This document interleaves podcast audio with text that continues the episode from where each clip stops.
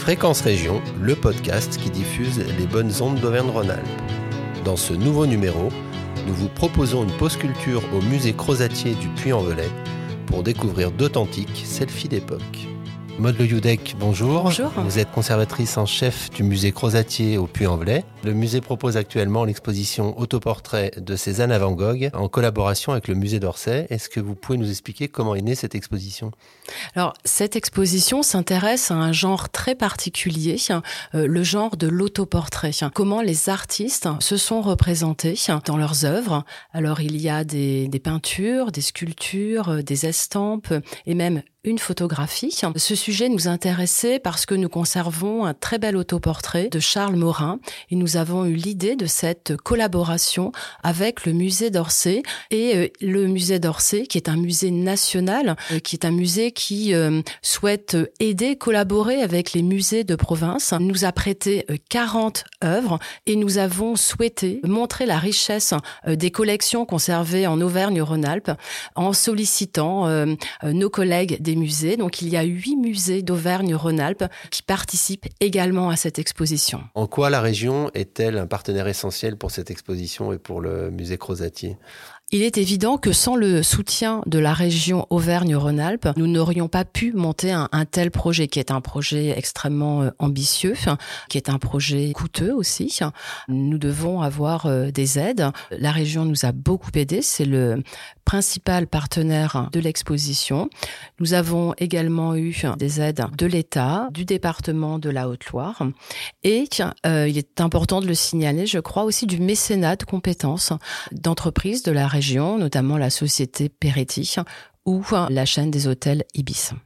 Comment a été conçue l'exposition en termes de scénographie? Comment on la découvre? Alors l'idée, c'était de, de, recréer un, un, monde un petit peu à part, un monde où, le, où l'on se sent bien, où le visiteur est un peu coupé euh, du réel. Donc c'est un, une muséographie, on pourrait dire très cosy. On souhaite que les visiteurs euh, prennent le temps de cette découverte absolument exceptionnelle. Dans toutes les salles euh, de l'exposition, il y a des espaces hein, qui sont destinés aux familles avec des jeux où l'on apprend en s'amusant. Si les visiteurs souhaitent aller plus loin dans leur découverte, ils peuvent avoir des renseignements biographiques sur les artistes avec les œuvres qui les ont fait découvrir.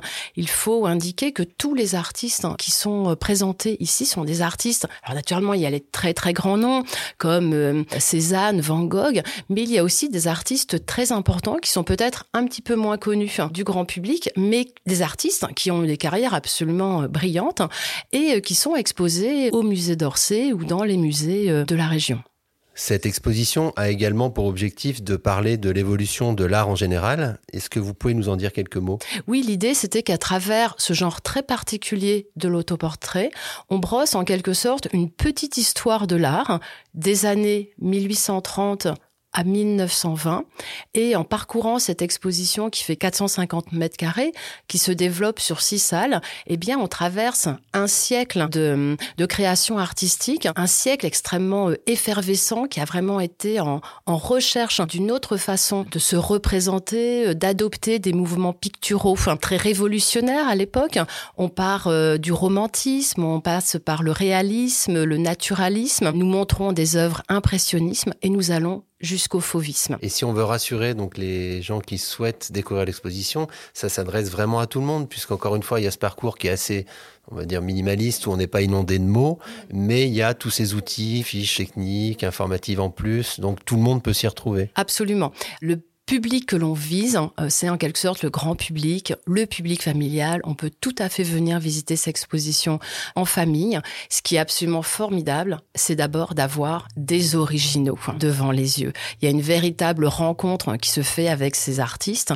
Ce sont des œuvres uniques originales qui sont euh, présentées pour quatre mois et demi au puits. C'est vraiment une chance extraordinaire. Nous avons aussi organisé de nombreuses visites commentées de l'exposition euh, pour permettre de donner les grandes clés de lecture de cette manifestation.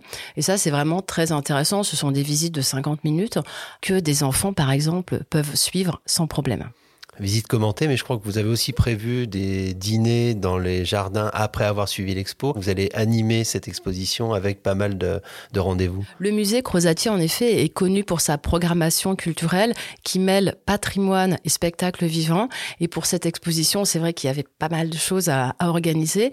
Il y aura des visites musicales, euh, des visites avec des comédiens, euh, des visites avec un danseur hein, qui pratique le hip-hop, et, en effet euh, les dîners sur l'herbe, une visite du musée en soirée, puis une visite du jardin Henri Vinet, qui est le parc municipal du Puy-en-Velay, qui est un parc tout à fait 19e siècle, et pour finir, un dîner dans les serres du, jardin qui viennent tout juste d'être rénovés. Tout ça, c'est pour euh, un petit peu euh, sortir de l'image de la peinture qui pourrait être un peu poussiéreuse et, et l'inscrire dans une totale modernité finalement. En effet, on souhaite vraiment dédramatiser la visite du musée. Les musées sont des établissements qui peuvent faire peur. Parfois, certaines personnes n'osent pas rentrer dans un musée, mais les musées sont nés de la Révolution française. C'est un peu comme des bibliothèques, tout le monde peut venir. Pour le jeune public, pour les scolaires, il y a aussi pas mal de, de choses qui sont prévues. On a vu tout au long du parcours, il y a notamment la reprise du, du principe du jeu qui est. C'est pour leur donner des clés de lecture de la peinture de façon même beaucoup plus générale. Oui, je pense que on apprend bien en s'amusant. On apprend en observant, en ressentant les choses, en interprétant les peintures, voilà, avec son propre regard. Et c'est cette rencontre, en fin de compte, que l'on veut développer euh, chez le jeune public. On peut même s'amuser à la fin de l'exposition, parce qu'il y a une petite surprise qui est réservée au public, mais on pourra peut-être pas la dévoiler. On peut conserver un souvenir euh, de cette visite avec un, une, forme de polaroid euh, où on se représente en artiste et ça fonctionne très bien. C'est aussi ce que l'on ce que l'on recherche. Maud Le Youdek, nous sommes allés à la rencontre de quelques visiteurs, on les écoute et on se retrouve tout de suite après. Vous venez de finir l'expo, qu'est-ce que vous en avez pensé? Ah, C'était super bien, bien expliqué. Les thématiques de jeu sont très intéressantes. J'en ai parcouru qu'une qu partie, là, donc euh, bon, je la trouve très intéressante puisqu'on trouve des, des, artistes et qu'on ne connaît peut-être pas pour le grand public. Mais bon, il y a des œuvres intéressantes euh, dans différents styles, évidemment. Moi, je suis originaire de la Haute-Loire, donc je connais le musée Crozatier depuis euh, ma tendre enfance. Et là, je suis venue revoir ce qui en avait été fait depuis, euh, depuis ces années. Et en fait, je trouve que l'angle d'attaque des autoportraits est plutôt intéressant. Je faisais la réflexion à mon mari en disant ce sont les selfies de l'époque. Et donc je trouve tous ces peintres, euh, au-delà de leur parcours évidemment individuel, mais ces visages sont euh, intéressants et je le trouve en... Globalement, ils sont plutôt assez stylés. Alors moi, je ne suis pas du tout une, comment dire, une, une érudite en peinture, hein, donc pour évaluer le travail, j'en serais bien incapable. Mais en tous les cas, je trouve que ces visages, ces, portraits sont intéressants à travers les hommes qu'ils représentent. On est arrivé par hasard en passant devant le musée et donc l'affiche a tout de suite attiré notre attention. Donc hier on est venu prendre les renseignements, des œuvres magnifiques, très connues. Euh, moi j'ai été ravie de découvrir l'autoportrait de Caïbo parce que c'est un de mes artistes préférés et je ne savais pas du tout qu'il avait fait de l'autoportrait. Je connaissais certains de ses paysages, je connaissais bien, sûr les raboteurs de parquet, sont une de ses œuvres les plus célèbres. Et de découvrir là son, visage peint en autoportrait, en plus avec une allure, je dirais, extrêmement contemporaine, ses cheveux courts, sa petite barbe, cette, belle prestance. On se disait qu'on pourrait le voir actuellement à la télévision, on dirait quel bel homme. Quoi. La scénographie est agréable, la mise en scène est très bien, les lumières sont, soignées, très bonne surprise. Le public semble conquis, mais c'est aussi une belle exposition pour le musée Crozatier qui a subi une rénovation en profondeur et qui a réouvert ses portes en 2018. Est-ce que vous pouvez nous parler de cette transformation? Juste pour resituer un petit peu le musée Crozatier, c'est un musée qui a été créé très tôt dans le 19e siècle, un musée qui a été créé en 1820. Donc nous venons de fêter les deux siècles d'existence de ce musée qui était d'abord installé dans la ville historique. En 1850, les collections s'installent dans un bâtiment prévu à cet effet dans le jardin de la ville. En 1868, ce musée est considérablement agrandi grâce aux legs de Charles Crozatier, puisque le musée va porter son nom par la suite. Donc un petit mot sur Charles Crozatier. C'est un euh, sculpteur, un bronzier d'art qui est né au Puy. Il a une carrière absolument extraordinaire puisque c'était un, un, enfant qui était de milieu très très modeste. Il a vraiment connu une success story dans son métier. Donc il n'a pas eu d'enfant, donc il a légué une une grande partie de sa fortune à la ville du Puy, notamment pour agrandir le musée. Et euh, c'est vrai que le musée, euh, au tout début du 21e siècle, était dans un, état un petit peu particulier, puisqu'il n'y avait pas d'électricité, donc pas de lumière artificielle dans les salles, il n'y avait pas de chauffage. Donc c'était un musée qui était resté un petit peu dans son ambiance du 19e siècle. Donc c'était absolument charmant, mais il convenait quand même de faire quelque chose.